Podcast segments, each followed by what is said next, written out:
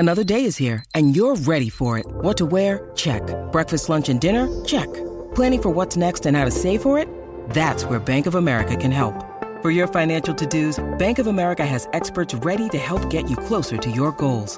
Get started at one of our local financial centers or 24/7 in our mobile banking app. Find a location near you at bankofamerica.com/talktous. What would you like the power to do? Mobile banking requires downloading the app and is only available for select devices. Message and data rates may apply. Bank of America N.A. member FDIC. When you need mealtime inspiration, it's worth shopping Kroger, where you'll find over 30,000 mouthwatering choices that excite your inner foodie. And no matter what tasty choice you make, you'll enjoy our everyday low prices, plus extra ways to save, like digital coupons worth over $600 each week. You can also save up to $1 off per gallon at the pump with fuel points. More savings and more inspiring flavors make shopping Kroger worth it every time. Kroger, fresh for everyone. Fuel restrictions apply. What's up, everyone? Tara Roberts here, and welcome to the Dear Miss Fantasy show for week 2. This week was absolutely out of control. I hope your fantasy teams thrived and you weren't victim to the Dallas Cowboys defense. Side note, I did not play the Dallas Cowboys defense in redraft. I do not have the Dallas Cowboys defense in redraft, but I do play in a dynasty league organized by Justin Boone from The Score, and it is ridiculously deep lineup that includes defense. Yes, a dynasty league with defense. And guess who has the Cowboys defense? That's right, me. It has been carrying my dynasty team for literally years now. Since 2019, it has been fantastic. So thank you, Cowboys defense. You will have to claw the Cowboys defense in that dynasty league from my cold, dead hands. It is literally worth 3 firsts. It is my most valuable player. It's not even close. So yeah, but I hope you didn't have to face the Cowboys defense this week. Now, before we dive into the mailbag questions, because we are the mailbag show for Player Profiler, and the mailbag questions are, they're super insightful this week, and they are very comical this week, so you don't want to miss out on them, so stay tuned. We're going to talk about some of the hot topics that are going on from week 1, and the big thing that I want to talk about is rookies, because, oh my God, were they not fantastic this week? I mean, across the board. Now, we had some that were disappointing, but I mean, overall, some of them just really came in and made their mark in the NFL right off the bat. So Bijan Robinson, obviously the first one that we want to talk about, 10 carries, 56 yards, 6 receptions on 6 targets, 27 yards, receiving touchdown. I mean, you couldn't ask for a better first entry into the NFL out of a guy that we were drafting as a top 5 running back. Right? So this was a fantastic start. Now, granted, I know some people were a little bit disappointed maybe in the amount of usage from Tyler Allgeier, 15 carries, 75 yards, 2 touchdowns. Yeah, he got the 2 touchdowns on the ground. And he also got 3 receptions, kind of crazy, 19 yards. Although some of that, keep in mind, some of that might have had something to do with the Cordarrelle Patterson injury. Again, that's, you know, Patterson is the 3rd string back in theory, but they do want to run a committee. He would have been a part of the game plan, especially from a receptions perspective. So that's probably why we saw some of that tilt towards Tyler Allgeier. But again, you know, this was a nice easing in for Bijan. This is the ease in, right? This is not the standard of what we're going to see. And it wasn't bad to see the level of volume that this team is going to push through the air and through the ground, and just kind of feeling out what this balance could look like. And we'll talk about the lack of volume through the air in a little bit when we get to our mailbag portion of the show. But again, you know, we're talking about Bijan. He had the higher snap count compared to Allgeier, 63% to Tyler Allgeier's 56%. This was a great sign right off the bat when you contrast it from what we saw from Gibbs, right? He was a little bit limited. They eased him in. If this is the ease in workload for Bijan, I mean, we're talking potential overall RB1 once they gear him up to really be the dominating force on the ground in this offense. So fantastic outing. The reality here is that Tyler Allgeier was always going to have workload. Remember, Atlanta had 559 rushing attempts last year. the most in the NFL, even Bijan, absolutely nobody can handle that level of workload. So there was always going to be involvement from Tyler Allgeier. This was not a bad thing. This was a fantastic sign. Someone who was a little bit not as expected. We expected Bijan to come in and be Bijan, but I don't think we were expecting Puka Nacua to do all of this. Okay, so let's do our early mailbag question because it's relevant. From the FF Chef commented, I spent 21 of my 200 fab for Puka Nacua, and this will air after his fab goes through, so don't worry. Don't worry, we're not ratting him out here. But 21 of 200 fab for Puka Nacua. Is he the real deal? Yeah, I might have even spent a little bit more. I could spend 21 out of 100. Puka Nacua is absolutely the real deal here. I am wildly encouraged and impressed by what I saw in week one. When we see a rookie wide receiver, you know, it's I don't want to say it's easier for rookie running backs to come in and make an impact because, again, it depends on how much workload they're given. But it's easier for them to step in because they step in to do exactly what they've been doing, right? The wide receivers have to have the combination of, you know, dealing with a lot of different, possibly some increased route trees in the NFL, new system, you know, new rapport with the quarterback. So there's a lot to kind of factor in for wide receivers and why you often see them taking the, you know, the Amon-Ra St. Brown route of getting used to the NFL and then really popping off as the season goes on. But Puka Nacua coming out right off the bat and doing this, you have to pay attention. The fab that the real FF Chef spent on Puka Nacua is well warranted. He is absolutely my top waiver wire ad of the week. By the way, you can head over to my Twitter. It's Tara Time, ITSTERA. I do a waiver wire video and articles every single week. And you can check that out and see who is behind Puka Nacua for me. But when we are looking at Puka Nacua and his performance, 10 receptions, 15 targets, 119 yards. This is the Rams wide receiver one while Cooper Kupp is out. Now, obviously, this is while Cooper Kupp is out. I love Nacua, but when Cooper Kupp comes back and he is healthy, he'll retain that spot. But Nacua would be the clear wide receiver one, in my opinion. And, you know, we talked about this a little bit last week. And, you know, I recommended that you stash Puka Nacua. I didn't think he would come out like this, but I really thought that he would earn a critical role in this offense.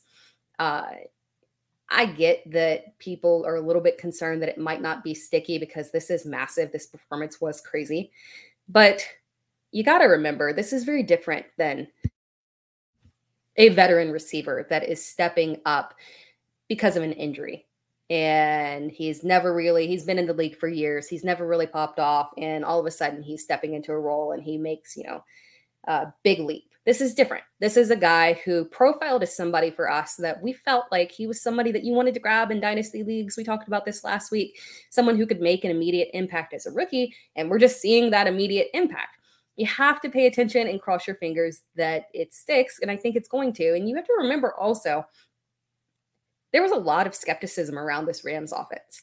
And it is very possible that Sean McVay just retooled this offense. Matt Stafford is healthy. And maybe they figured out how to work with that offensive line, how to make this offense work. You know, Seattle was on the struggle bus, clearly. But the Rams could just be better than expected. So you maybe want to earn and have the wide receiver two in this offense when Kupp comes back. So absolutely. Side note, shout out to Tutu Atwell as well, stepping up when he was finally called upon. Again, I didn't think that Tutu was going to be a factor, and proud of him. Proud of my short brethren stepping up. Very impressive for him. I hope that he can kind of push his way into the wide receiver three role because, as we've seen, Van Jefferson is just, I don't know, it's been multiple years. We've talked about this. It's multiple years, you haven't had that breakout. I just don't feel like it's going to happen for him, unfortunately. So stick with the other receivers that are having production within this offense. Now, moving on to another wide receiver, Zay Flowers. You guys know how I feel about Zay Flowers. I absolutely love him. 9 receptions, 10 targets, 78 yards, 2 carries, 9 yards. He looked electric, slippery. The routes were great. He looks like the true alpha that especially I expected him to be.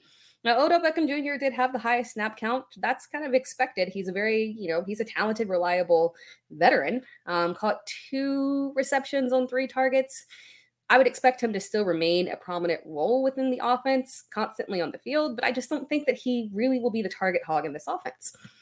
Rashad Bateman didn't really do much, but again, it seemed like he might have been on a little bit of a snap count limit or maybe just is kind of slotting into that third receiver role, and that kind of pushes him down a little bit in terms of how this offense works. So we'll need to see how this kind of factors in once Mark Andrews is back, because unfortunately Isaiah Likely didn't pan out at all. Sorry to everyone who streamed him. I sat there and put him in a, not a decent-ish chunk of my DFS lineups, and I felt bad about it, but really, did any tight end other than Hunter Henry and Hayden Hurst succeed? No, so I don't feel bad about my little DFS lineups that had Isaiah Likely, because whoever I subbed him out for didn't really do much either, unfortunately.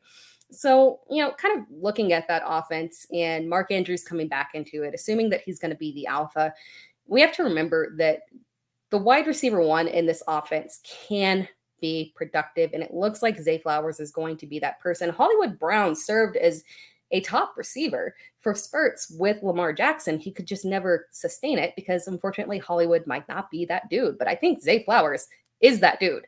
And remember, if you're looking at this game and you're looking at Lamar's stats and his performance, it was subpar. And if you're trying to base that, 9 targets, 78 yards, he should have had more. It should have been a bigger day for Zay Flowers if, Lamar Jackson was more on point. But you do have to remember that Houston's pass defense last year was extremely strong. So this subpar performance from Lamar, not really a big surprise. Key takeaway here is that Flowers stepped up and immediately asserted himself as the wide receiver one. You got to love it. And to talk more about Zay Flowers, I stacked Lamar Jackson and Zay Flowers on my Scott Fishbowl team. I assured my league that I would talk about it weekly because I absolutely love that team. And the league is very good too. Very sharp drafters in there. And I'm really happy to say that even with Zay Flowers on my bench, I did not play him this week. I didn't have the courage to put him in there. I was 35th on the SFB leaderboard. It's crazy. And I'm pumped. And I cannot wait to put Zay Flowers in my starting lineup next week. One of the mailbag questions from last week was around my offensive rookie of the year prediction. And I was very proud to say that my bold take was that it would be Zay Flowers. It's going to be tough to beat Bijan. And obviously Jordan Addison looked very sharp as well.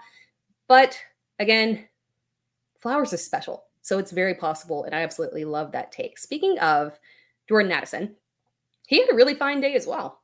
Not anything mind blowing, but again, fantastic outing for a guy playing opposite of Justin Jefferson and with T.J. Hockenson, who was the only big name reliable tight end this week. So, it was good to see. 4 receptions, 6 targets, 61 yards, 1 touchdown. KJ Osborne still appeared to operate as the wide receiver one. Again, Hockenson was Hockenson, but, it was a very encouraging performance. And it seems like Addison will clearly assert himself eventually as the wide receiver two in this offense, which is very crucial because remember, Minnesota has a terrible defense. Nothing changed. The offensive volume will be there. Big injury news as well. Before we move on to big injury news, let me not forget one more rookie. Oh my gosh, how can I almost forget this one? Anthony Richardson. Last, but certainly not least, never least. Man, he just looked good. Shane Steichen and Anthony Richardson appear to be the perfect combination. I have to admit that I was a little bit worried. That it would be a shaky-ish start for him. Because again, with these quarterbacks and they're making the adjustments to the NFL, we saw it with CJ Stroud and Bryce Young, that the starts just don't typically go very well. And although this was an excellent matchup and I did want to target it, I'm still a little bit skeptical. But man, fantastic. This was a good outing for him. The accuracy looked good, 24 of 37. They trusted him with decent volume, 37. That's something good that we want to see, especially when you compare it to a guy like Jalen Hurts' numbers. That's an ideal number that we want to hit on a weekly basis. That's a fantastic number to hit. 223 passing yards, touchdown, interception. You got to work through those things. 10 carries, 40 yards, rushing touchdown on the ground. It's everything that we could ask for in Anthony Richardson and Moore. He's a borderline starting quarterback every single week, potentially. Now, granted, again, this was a really good matchup. Jacksonville's defense was terrible, so I'm not shocked that this was a good outing. But, again, this was exactly what we wanted to see. If you invested in Anthony Richardson, obviously in Dynasty, you're thrilled, but in Redraft as well, if you took that plunge to grab him, you got to be feeling great and confident moving forward.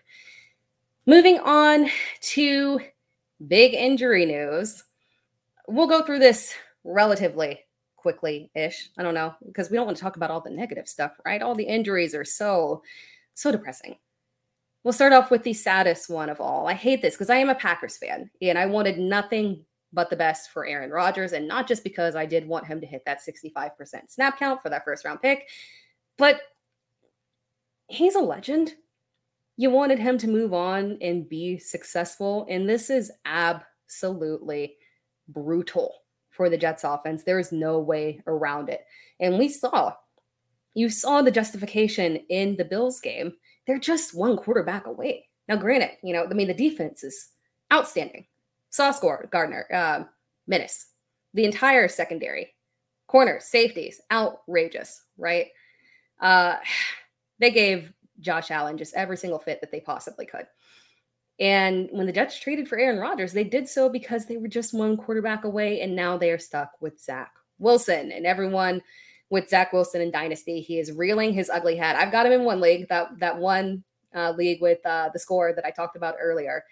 I'm looking at Zach Wilson. I had written him off, but you got to keep him because it's a deep league and it's super flex, so you got to keep him. But there he is looking at you saying, put me in the starting lineup. And you're like, no, Zach, I cannot put you in the starting lineup. But here he is. He's the quarterback of the New York Jets for the future. They say that is their, or Robert Saleh said, that is their starting quarterback for the season. Obviously, we've heard that they are reaching out to veteran quarterbacks. There's not a ton out there that are realistically available, unless they pull people out of retirement that are realistically available to, carry on and enter and be successful in the way that Aaron Rodgers would have been. So we're probably stuck with Zach Wilson. How this is going to affect the Jets offense, expect the running back value to increase big time. I have a mailbag question later around Breece Hall, so we'll dive further into him later. But again, Breece is a menace. Dalvin Cook's stats, don't overlook them. They might not pop on paper, but he was very solid as well. The Jets, they're probably just going to opt to push aggressive on the ground, rely on the ground game, try to take as much pressure off of Zach Wilson as humanly possible. And Garrett Wilson here obviously takes the big hit, unfortunately. Wilson was wide receiver 21 last year with terrible quarterback play. So he's not going to completely disappear. We saw the touchdown. We saw he can be okay, but it really limits his upside. He'll probably kind of, teeter into the same area that he was, a low-end wide receiver too, which is where we were not drafting him. We were drafting him to be a wide receiver 1, unfortunately. Shout out to Elijah Moore, who's probably grateful that he is in Cleveland now. He didn't have a bad day. Not a bad day at all, considering how awful the weather was. Moving on to the other Achilles injury. The Achilles are out of control. This is terrible. You hate to see this because it is literally a career ender. We cross our fingers that that's not going to happen for J.K. Dobbins, but I absolutely hate this with all my heart. I don't even want to dive deep into it. ACL, Achilles, you just can't imagine how tough it's going to be for him to come back and get anywhere close to the level where he was at. And it looked like he was just ready to thrive in the NFL this year. Obviously, he was looking for that contract extension as well. I hate this for him in every way, shape, and form. Obviously, we got to talk about the potential backups that are going to be rising in to replace him. Justice Hill versus Gus Edwards. We've also got Melvin Gordon coming up off the practice squad. The Ravens have said they're not going to look into any of the veterans on the market, but you never know. You never know. They need depth. I lean towards Justice Hill. I understand that Gus Edwards has been the RB2 in that offense in the past, but just based off the fact that we did see the goal line usage kind of tilt towards Justice Hill. 2 goal line touches two touchdowns, Justice Hill. You want the guy that's getting the touchdown in this offense because it's not going to be a guy getting a ton of receptions, obviously, just based off of how this offense has flowed in the past. And if it's Justice Hill, I kind of lean that direction towards taking that chance with him. Other injuries, concerns around Austin Eckler. We'll dive more into this one later with a mailbag question. Austin Eckler, the ankle. Diontae Johnson, the hamstring. He'll be out several weeks. Hate that. Oh, Kenneth Gainwell, the ribs. Again, all my mailbag questions are actually centered around several of these topics, so we'll get to that. Mild concerns, Aaron Jones and the hamstring injury. Didn't seem like that big of an issue. I wouldn't particularly panic over that one. And then Anthony Richardson took a bad hit at the end of the game, but he appears to be fine as well. And then a couple of others, Jakobi Meyers, concussion. That's a concern. Jakobi Meyers had a great game. He's not a waiver wire ad. He was rostered in most leagues. Most people know that he was the wide receiver too in that offense and matched well, as we saw with Jimmy Garoppolo and his skill set. We'll see a bounce back from Devontae Adams, though. And Pat Fryermuth, chest as well. All right. We are going to dive into my players of the week.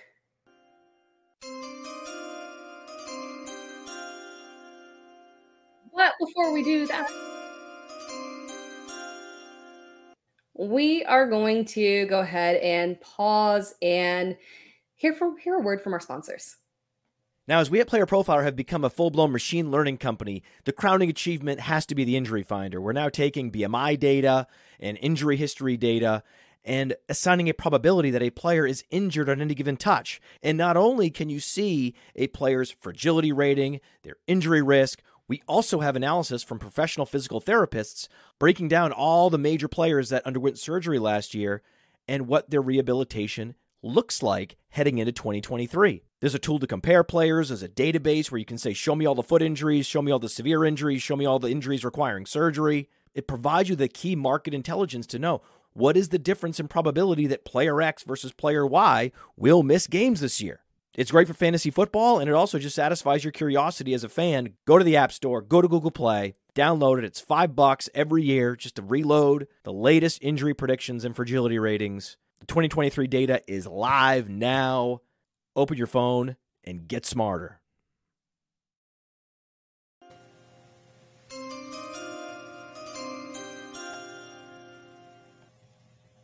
That was the perfectly apt and timed promo as we were just talking about all of those injuries. So for sure, be able to check out the Injury Finder because the injuries are out of control. Let's move on to happier topics. We're going to talk about my players of the week. It's easy to run down the list of the biggest performances of the week, right? We can talk about Tyreek Hill and that fantastic performance.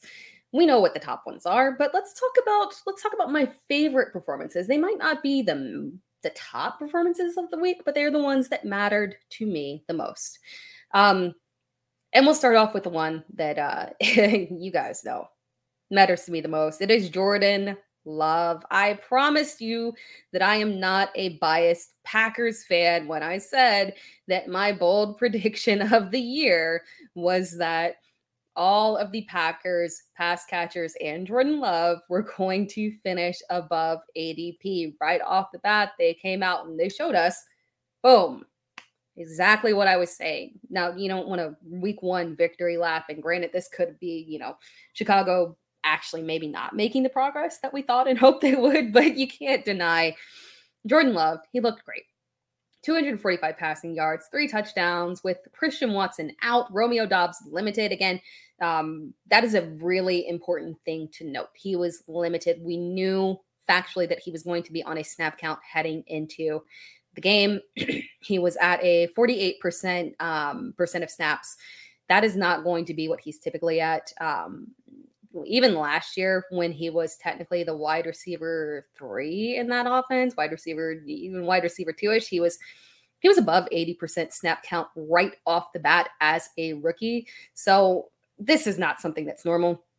Take a note of that because I've seen some people floating around Twitter trying to say that Dobbs' performance was not something that's repeatable, and that it wasn't really that impressive because it just relied on touchdowns, and he only had 4 receptions on 5 targets. That's not fantastic. The yardage wasn't fantastic. We know that, but that is expected because they were limiting him.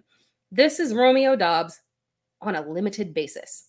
Let's wrap our minds around what that is going to be when that snap count is bumped back up to 90%. This is a guy who has incredible rapport with Jordan Love. And again, I love Christian Watson. He's going to, once he gets back onto the field, he is going to be, you know, a big factor in this offense, a big play guy that will have fantastic boom weeks. But Romeo Doubs is the guy that I thought would be the target hog in this offense.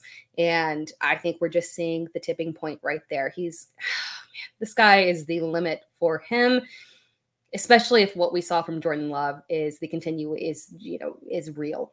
And we're going to see the continuation of it.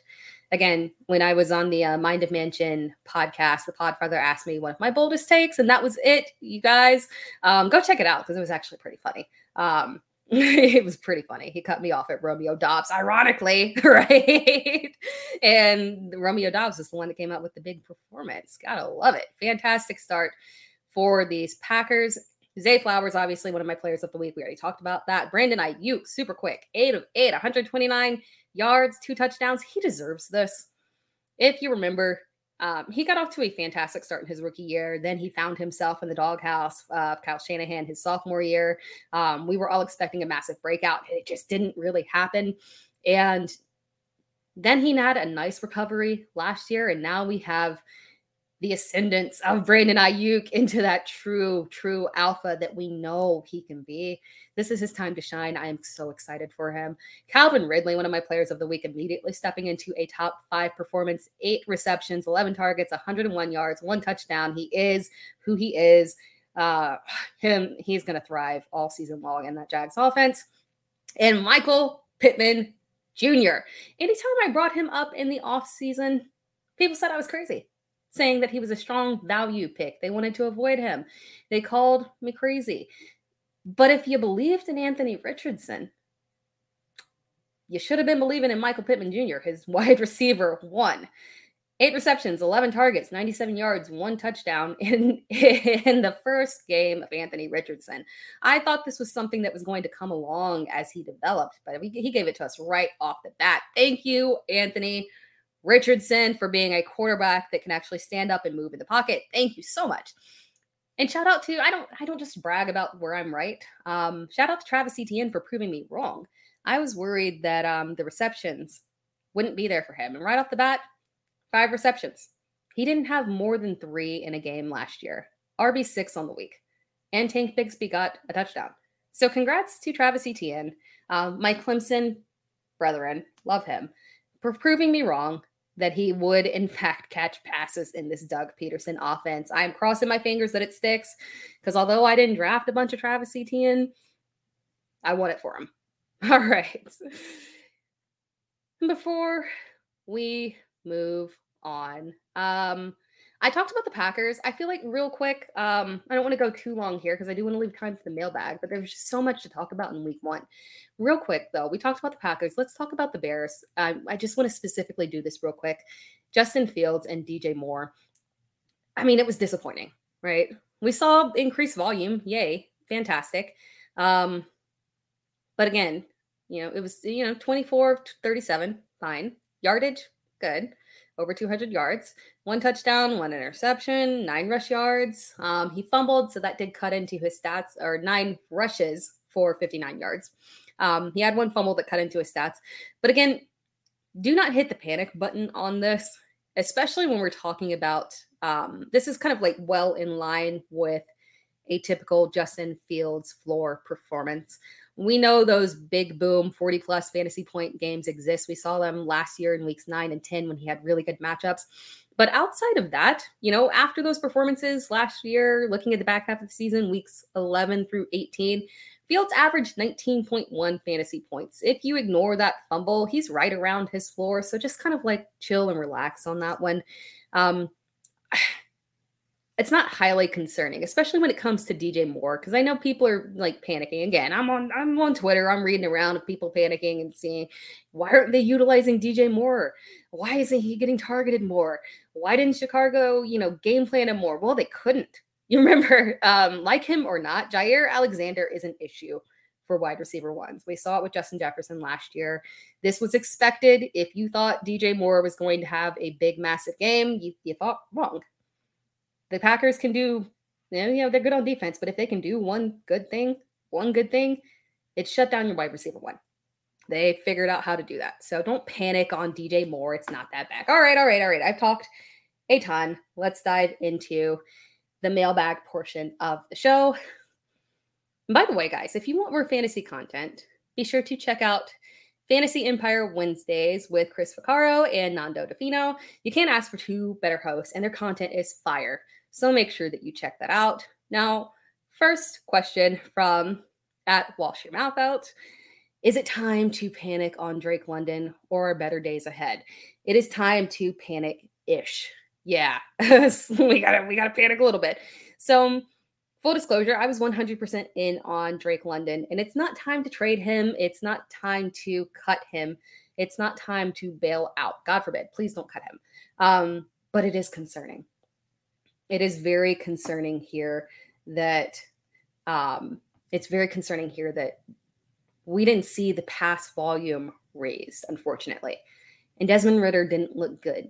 And this was weird because this pass volume was lower than what we saw at the end of last year when Ridder started. So I hope there's not regression from him. On the bright side, though, they don't play Carolina every single week, okay? Carolina is a bad team with a rookie quarterback trying to work through things, right?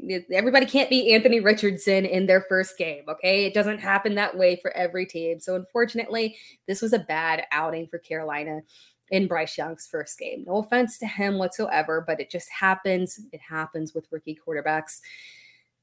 They don't play Carolina every single week. You won't see this situation able to happen. They are going to have to throw the ball a little bit more. I am concerned, though, that both Kyle Pitts and Drake London couldn't successfully exist. That was my kind of minor issue with why I drafted literally only one share of Kyle Pitts over everything, I have no Kyle Pitts in Dynasty. I got no one Kyle Pitts in redraft, and then zero Kyle Pitts in best ball, because all three of these people, Bijan, Kyle Pitts, and Drake London, they can't all exist at their ADP in the same offense unless Atlanta made a massive leap.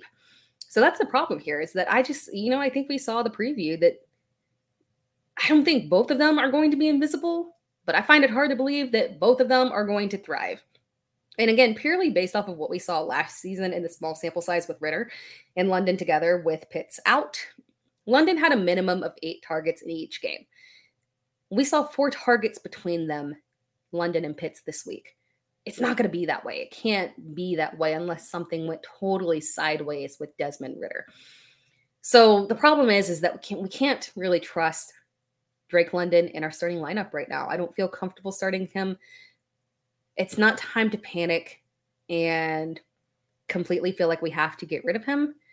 If you can sell him high, hey, if someone's a believer and you want to sell him high, absolutely do that. But don't sell him low. Just relax right now, because I still think that London is going to be the one between him and Kyle Pitts that's the more prominent guy within this offense. All right, next question from @JasonQuinn1992. Lost J.K. Dobbins. Whew. So many listed.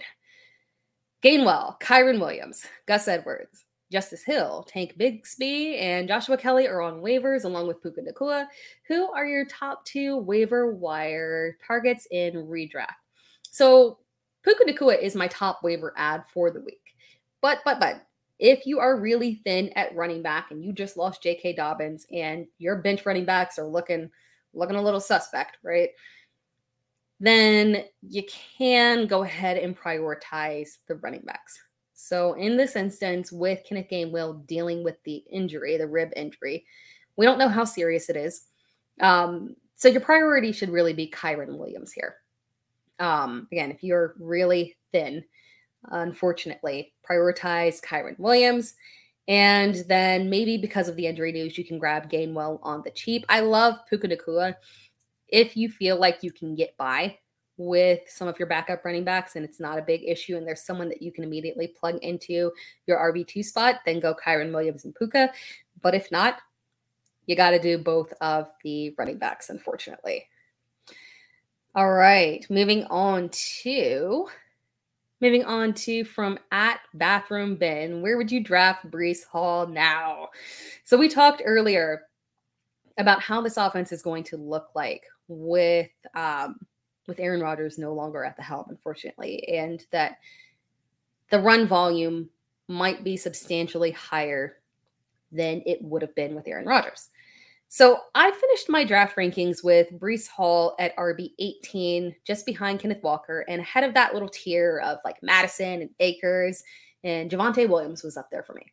But that little tier right there is what I had behind him. So with Breece Hall, as of right now, knowing what we know, and the fact that this is going to be an aggressive run offense, I would move him up to RB 12. I would jump him above Gibbs and Mixon 100%. No question about that. Where I would start to teeter is, obviously once you get to the Derrick Henrys and above, I would not move him above that just based off of pure volume workload. But the other guys, you start to, kind of mix Breece in, and it gets pretty interesting. Guys like Ramondre Stevenson. So around RB 11 or 12 is where I could see myself drafting him if I were drafting right now. Because the thing is that he is still recovering, right? And there's not going to be massive long, well, there could be. Breece is very talented. But realistically, there might not be these massive, long, massive runs throughout the season for him in every single game. But I would feel more comfortable with him over a guy like Joe Mixon. Because, again, that was somebody who was a full fade for me, and we kind of saw exactly why he was that full fade for me. Mixon was a guy that I couldn't justify moving him past RB 14, but you see why I had issues with him and why he was a full fade for me. But, again, I would move Breece Hall up, not because I think that he's going to push Dalvin out or be an absolute monster in the backfield, but because Dalvin and Breece Cook can both thrive now in this offense being a two-headed monster that is going to have to aggressively run on the ground. I can realistically see a scenario where we're going to have, games where Zach Wilson is throwing like 15 passes. Unfortunately, you hate to see it, but yeah, if we knew that Aaron Rodgers was going to have that unfortunate injury and Zach Wilson was going to be at the helm, I'd be drafting Breece Hall a lot higher now. I would be willing to eat any recovery time because, honestly, it just might get very, very ugly from that perspective from through the air, and it could get fantastic on the ground. Moving on to the next question from at Rocky Mountain MTN Rejects. Would you rather pick up Joshua Kelly, Puka, or Romeo Doubs if you had the number one waiver spot and your roster looked like this? Now, you guys can't see the roster, but I could see the roster. And just for reference, the running backs are like Gibson and Jamal Williams and Jaleel McLaughlin, Roschon Johnson, Sean Tucker. Those are the running backs. This is clearly a zero RB roster. So let's look at this from the perspective of you went zero RB, and those zero RBs aren't hitting the way that you would like them to hit. Because obviously, the thought process here was that Gibson would be far more involved. We were hoping, but he fumbled the ball. And obviously that was a big problem. And whatever hope we had, he might've just really messed up any goodwill that he had with Ron Rivera. And Brian Robinson looked fantastic. So we could really see Gibson's role really reduced, unfortunately. I don't feel like you can rely on him in your starting lineup. Jamal Williams. Now, Jamal Williams, I will say, specifically in this matchup, you should not have expected him to thrive. Tennessee was a fantastic run defense. This is no offense to Jamal Williams. He could do very well in the next couple of games without Alvin Kamara. This was just a really bad matchup. So you'll be able to rely on Jamal for a couple more games. And then after that, you've got some promising, let's say you've got promising running backs on your bench, like Roschon Johnson, very promising, Sean Tucker, very promising. I think these guys will gain big roles, but you don't have time to wait. You need to go ahead and for sure pick up Joshua Kelly. I love Romeo Doubs, obviously. It's painful to not go ahead and prioritize him. Puka Nacua, same thing as well. But you got to prioritize Joshua Kelly in the sense that when you are a zero RB roster and you're really struggling at running back. Again, I don't think that this usage is going to necessarily stick, this extreme usage, 16 carries, 91 yards, 1 touchdown. But clearly when you look at it, you know, play by play, you can go through and look at it and see. He clearly spelled Eckler on full series multiple times early on. So they would take Eckler out, give him a full series break, and Joshua Kelly would get in there, and he did very well in his opportunities. And that's a very positive sign, regardless of the defense that they were facing, being the Miami Dolphins. Yeah, they have some struggles. But regardless, he was productive with his opportunities, which means that they will want to continue to utilize him in this offense. And then on top of that, you've got Austin Eckler dealing with an ankle injury. Yeah, I would absolutely try to prioritize Kelly and get what you can out of him right now, because great receivers are great, but if you've got no running backs, you are out of luck. You cannot wait. You cannot afford more losses if you weren't able to pull it out this week. We don't know, but you gotta improve the running backs moving forward. Next question from Him/Her Sports. From him. I love this account. This is from him. It's him and her. This question is from him. I have 2 shares of Diontae Johnson. Who hates me more? Or sorry, 22 shares of Diontae Johnson. Who hates me more, God or myself? Both, honestly. And I'm with you right there. I feel awful. I truly feel awful about this Diontae Johnson situation because I aggressively recommended Diontae Johnson. And you cannot fault a fantasy analyst for recommending someone who ends up getting injured. Okay. Diontae Johnson, I mean, he's dealt with injuries in the past, but by no means has he ever had like a major concern. So again, it's just terrible luck. But if you were in on Diontae Johnson, you did draft a lot of him. He finished as wide receiver 30 last year, was being drafted as wide receiver 31. He was my favorite, one of my favorite value picks to recommend, just because it felt like the floor was literally like the worst, absolute worst case scenario was where you were drafting him. Now, positive news, what we saw out of him before he got injured, it looked like he, even though that was a horrible matchup, man, I mean, San Francisco absolutely demoralized the Pittsburgh offense, unfortunately. But what we saw, at least kind of for a small second, showed that there might have been a little bounce back to where Diontae technically was before last year. But we're going to have to wait it out several weeks, unfortunately. Hamstring injury. The hamstrings are out of control. I hate them. What can we do about these hamstring injuries, people? I mean, if you're watching on YouTube, comment, let me know. What can we sacrifice our hamstrings? Can we offer them up? What do we have to do? Because they have been out of control recently. They're taking down our best players and we don't like it. All right. Question from Pharaoh J417. What do we do with Rashad Penny? This is a good one here. Because again, you guys know Kenneth Gainwell truther. Kenneth Gainwell was the one that I was advising we all target in our fantasy drafts. But Rashad Penny, again, he did profile comparatively to DeAndre Swift as the one who fits this offense better. So Kenneth Gainwell's injury is what really means that we have to hold Rashad Penny. We have to hold at least a week. If Gainwell is out, we'll know right off the bat. We'll know if Penny gets in there, how he's utilized. We'll be able to tell, and then we can make our decision next week. We hold through this injury, see what happens, and if he's not utilized, then we drop him. But here's the thing. I know people have high hopes for DeAndre Swift, but that week one usage was super clear. Super clear. Even if you don't feel like Gainwell is is technically the best back in this offense. Swift's snap count was 29%. 1 attempt, 3 yards, 2 targets, 1 reception, 0 yards.